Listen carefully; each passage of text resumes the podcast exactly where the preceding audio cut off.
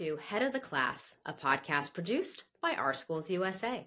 We are Christina Gagne, the former school board member, and Kristi Hurst, a former teacher and current public school parent. Kristi, it's the first podcast. I'm excited to kick this off. I'm excited to be here and I'm looking forward to our first conversation. So let's get this started. Since this is our first podcast, we're going to set out our game plan for each week. First, who are we and why are we doing a podcast? Great question. Mm-hmm. Kristi and I co founded a national public school education advocacy group, Our Schools USA, after the 2022 election.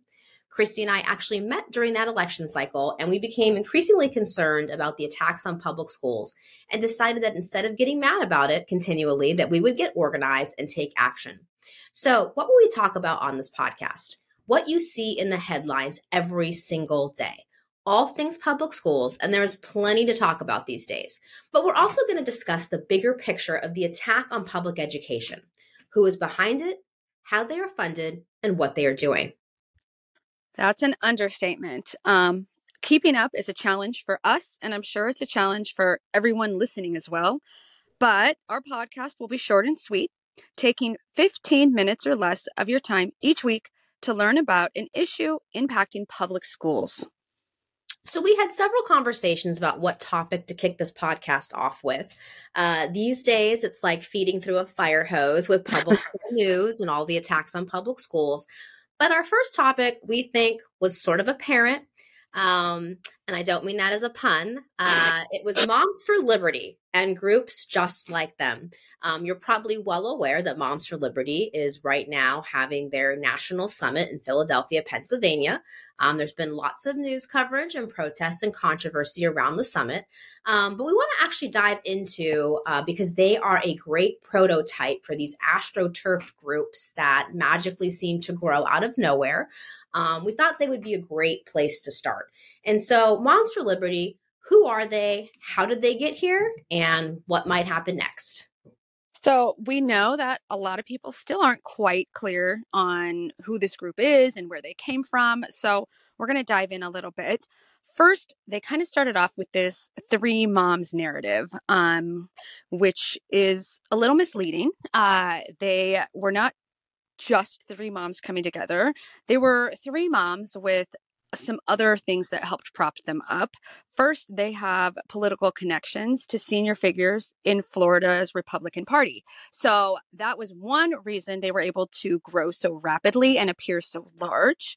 Um, they also had connections to conservative media outlets, um, the kind of outlets you see now who prop up conservative figures like Fox News, Tucker Carlson. They were immediately pulled into that conservative media um, machine and given a lot of coverage immediately. They capitalized on this moment in time, which was COVID. Uh, we can't underscore that that did not play a role. Um, this moment in time allowed them to capitalize on the frustrations a lot of parents were having with school closures and masking. So that helped to propel them also. Um, then they had big time conservative donors. So they try to act like they just told, sold t-shirts to get the amount of money they have, but really they had some very large donors.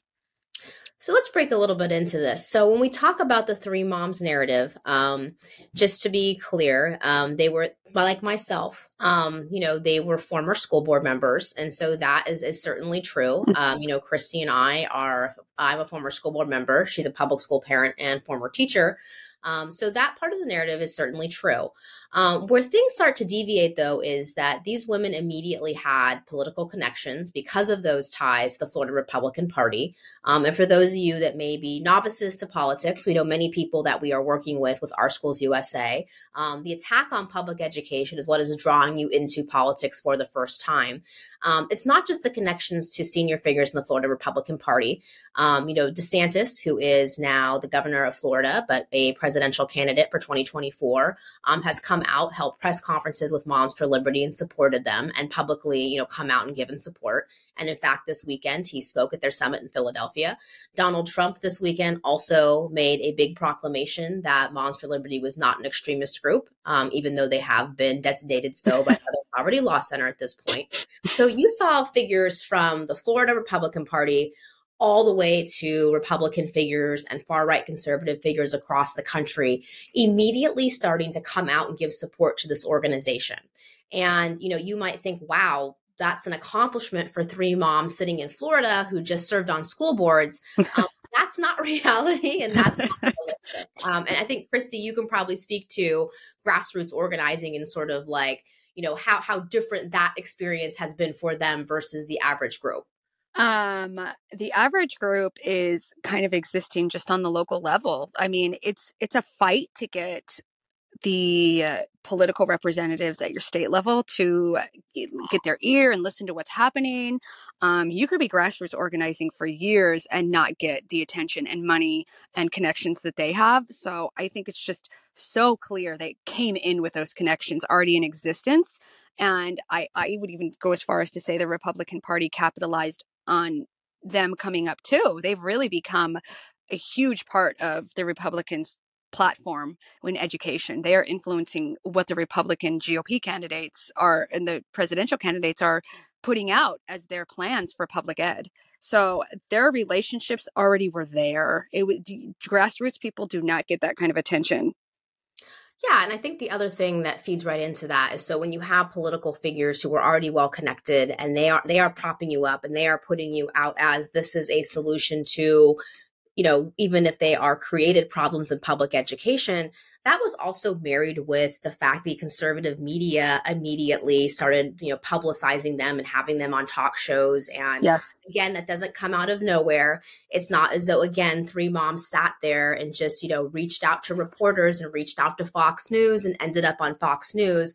That takes a lot of time, legwork, talent, and connections. And so if you are always wondering why, you know, prior to the CBS News piece a couple months ago, um, where CBS did a big feature on Moms for Liberty and that interview with two of the co founders, you know, why you weren't seeing them perhaps in media that you consume, they were all over conservative media. I mean, you could not escape Moms for Liberty. And I encourage anyone listening, you know, if you do have some time, you know, go back and Google Moms for Liberty 2021, and you'll start to see that there was a ton of coverage. It just was not in what I would say is mainstream, mainstream. media. It was definitely housed in conservative to far right extreme media but they received a ton of coverage. And for a nonprofit organization to receive that much coverage, that's how they were meeting people. And I think that that's also feeds into this unique moment in time. When they launched, you know, they, again, they were former school board members who lost their seats. And you know what? On a personal level, not with their politics, but with that happening, I have also been a school board member who has also lost their seat. Um, you know, they were probably mad about the conditions through which that may have happened. I would assume that probably some some you know anger or angst about policy change um, probably drove the genesis of this idea, or somebody approached them because they knew they were former school board members and would be a good face of the organization. Time will tell the actual story, but it was a moment in time where we were all still stuck at home during the pandemic. And regardless of your views on the variety of pandemic issues, um, you know, people were frustrated. People were tired. I was exactly. on the school board at the time. Kristi, you can attest as a parent what was happening. I mean, it was a stressful time for everyone. So I think that no matter which side of the political spectrum you fell on, everybody was struggling. So uh, that they were able to capitalize on that and um, kind of feed into it a little bit and give people someone to blame because people were having a hard time during that time. Everyone was, we all were. Um, and so they capitalized also on the parents that were okay with what the current situation was, with the plans that the public schools had put forth to protect kids. The parents that were okay with that weren't paying attention to what was going on in these meetings, right? Because so many districts were closed. Things were online mostly. So they capitalized on that too. These other parents that were okay with what was happening weren't paying attention to the chaos that was infiltrating their school boards. And they were able to really gain momentum during that time because a lot of people didn't realize what was happening who would disagree with them.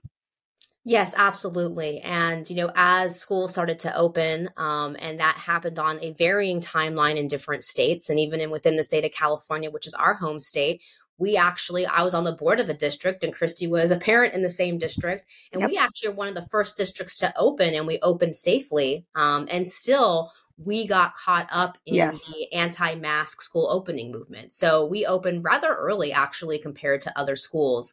But immediately go ahead kristi yes within the state for sure you were we were far ahead of um, others in the state and for sure within the region also we were one of the we were the first yeah. And so, you know, that was something where I think that caught me off guard as a school board member. Like, here we are opening the schools, clearly understanding the frustration of, you know, the state framework and how you know certain parents were not comfortable with it and they wanted their kids back in classrooms. Um, you know online learning was frustrating all around for all stakeholders with online learning. Um, yes. but immediately you realize that across the country the anti-mask movement really caught momentum and where it caught momentum was in school board meetings. But quickly after that, it shifted to vaccines. And quickly after that, it shifted to critical race theory. And quickly after that, it shifted to book bans. And so, you know, the pandemic was just this moment in time, you know, the election in Virginia for governor when Youngkin, you know, actually yes. winning that race, a lot of that was about parent rights. But where it started was this moment in time. And I would argue that had we not had that precise moment in time, Moms for Liberty and groups like them may not have found such an easy foothold in catapulting to where they are today as an organization. So there's a variety of factors, but oh, for sure, ignore that moment in time. For, that, for sure, for yeah. sure. I think if you remove that, this is not where we'd be today. Uh, the last thing I think that we want to underscore, though, is so we talked about the narrative about the three moms, you know, sitting at the kitchen table, whether or not that's true, the political connections of organizations like this, the conservative media, um, the fact that, you know, that moment in time clearly provided some catapulting uh, for the organization. But we also have to talk about the big time conservative donors. And you know, across the political spectrum, there are large donors. So we're not going to sit here on this podcast and act like there aren't, you know, very large lo- donors on the left as well as very large donors on the right. But the reality is that this organization is setting itself out as if they are fundraising their money in a grassroots way, that they are traditionally grassroots. When in reality, you know, they have from the get been funded by large conservative donors and that that is the money that Moms for Liberty used to play in school board races in 2022. So it is disingenuous for them to act like, and we've seen this in multiple accounts and interviews, that they're getting their entirety of their income from selling T-shirts. Um, you're not getting that much money, hundreds of thousands of dollars. They also, because of how they're set up, and again, this happens on the left and the right, you know, their funding sources are opaque. And so we really don't know what the resources are of the organization. Um, you know, there have been some publicly reported donations, but like many of these organizations across the political spectrum, we really don't know, you know, where their money is coming from or how much money they actually have. What we do know is that a grassroots organization that is started by parents in a particular, you know, community is really not going to catapult and grow that fast. That's just not the reality. Having been a nonprofit executive, um, you know, having seen organizations, you know, spring up across the political spectrum for for years, you know, that's just not realistic. And so we do have to wonder sort of where they are getting their funding and how much funding and sort of the leg up that gives them versus other parent organizations. Exactly. And I know um what was funny is to dive into this conference they had in Philadelphia this weekend is they got up and they uh, gave a speech talking about how dark money is infiltrating public schools as if they're not somebody who accepts dark money. It's not them. They're deflecting it to public education as being the people who are behind the taking of dark money. Um, I thought that was pretty I mean, funny actually. It is, but it's something that this organization and others like this do very often, which is gaslight people. So when they are accused of doing something such as taking dark money, and again, organizations across the political spectrum do this, but to sit there and act like dark money is infiltrating public education, well, dark money is also infiltrating your organization. So at least be transparent about the fact that everyone is benefiting from exactly. their various sources of dark money. Uh, and don't try to act like how you're going to fight it what do you mean? How are you going to fight it? The organization that you're wearing the T-shirts of and at the conference of is literally receiving dark money in order to provide the conference that you're sitting at. So, you know, again, you know, there is just not that transparency. You know, but at least be honest. I mean, you could at least have an honest conversation about what you are as an organization and not try to act like, but this is their positioning they are joyful warriors. They are victims. They are yes. freedom fighters. And they are fighting against this behemoth that is public education as if public education has one organization or has one face. Um, and that's part of the problem is that they have positioned themselves as we are parents defending all parents against the entirety of public education but they're not all parents. I mean, we speak to people across the country every single day that are finally realizing what happened to public schools last election cycle, and they are not happy with it. They don't think their rights are actually being respected. And in fact, they feel that the parent groups in their schools, the Moms for Liberty S groups in their schools, are taking their rights away. And so they are looking for, you know, how do we combat this and how do we fight back? Um, but that can be difficult when there are groups like Moms for Liberty who are well funded, are well mm-hmm. supported, um, and you know, again, like and well organized. I think that's the other thing is that they are very well organized. They are ahead of the rest of us. They work together nationally. There is a playbook they all follow. Um, that includes harassing community members at school board meetings and those tactics that they use. They are well organized and well funded. And I think the other takeaway I want people to make sure that they realize is that they are not for all parents. They are for a very small, specific group of parents. And I would even go further to say they are not about parent rights, they are about control, not rights. They want to control the rights that everybody has based on their beliefs. I think the last uh, point we want to make, and we will get more into the tactics and strategies of these groups at school board meetings, because you're also probably aware that school board meetings went from being sort of, I guess, mundane, boring meetings where, you know, budget and like routine school board decisions were made, let's say in the beginning of 2020 to being these insane, outrageous, like, you know, weekly events in many districts across the country and you know there were parent groups coming in attacking other parents attacking the school boards teachers like all things public education. And they weren't just coming in and being critical they were coming in and causing chaos they were strategically screaming threatening people. They basically were doing a performance art of making the school board meetings a very unwelcoming and harassing place. And, you know, we were living it in our own community, but you step back very quickly out of your community and your role. It's very easy as a school board member during what happened the last few years to be laser focused on your school district. And I think that was absolutely for me the correct thing to do. But stepping back and looking at it, this was happening across the country. Mm-hmm. Like you could pick a meeting out of Florida and Texas and Oklahoma and New York and California, and you're going to see the same language being used, the same strategies being used, the same everything, talking points being used. And yeah. this is not because these individual groups thought to themselves and organically said, hey, these are our talking points, and we're going to do this tactic, and, and we're exactly. going to go this way. It's because they were all told to do this because it was part of a national strategy. And exactly. And it's still time. happening. It's still happening. So. Yes, absolutely. It's not gone away. Um, you know, I think that now they've changed topics. I really feel like someone at Moms for Liberty is spinning a wheel and just picking a new topic every couple of months because that's really what it seems like. Right now, we are. Yeah.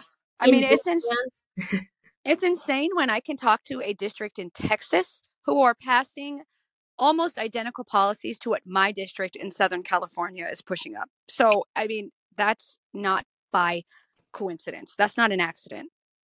Not at all. And, you know, and the, the other thing in terms of strategies, and you'll probably see a lot of this, and if you start interacting online or creating your own content or organizing in your community, you're going to be start being called these things. The other thing they do is they try to bully people. So, for example, they call their opponents communists. Um, uh, Kristi and I really do find that funny. Um, I'm actually leadership in our chamber of commerce, so I love being called a communist.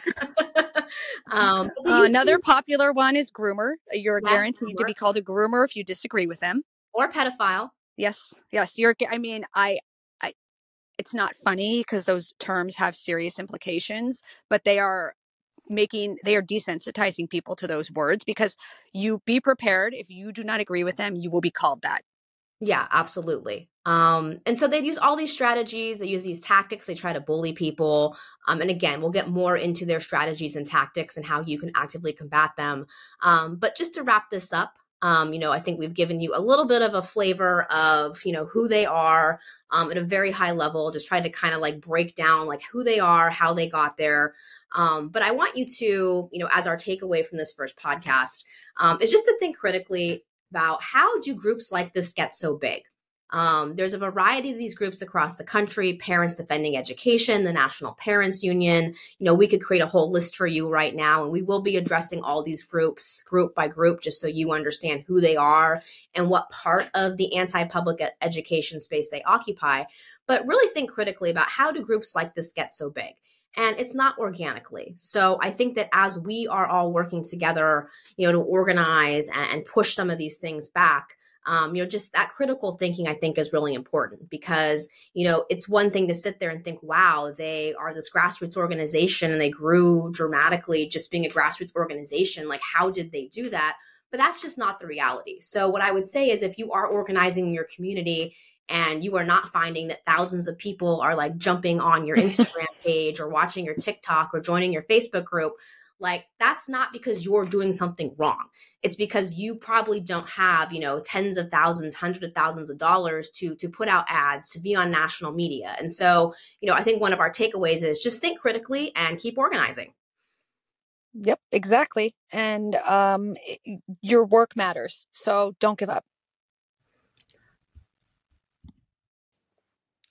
This has been head of the class a podcast produced by our schools usa once again, we are Christina Gagne, the former school board member, and Kristi Hurst, a former teacher and current public school parent. And always remember don't get mad, get organized.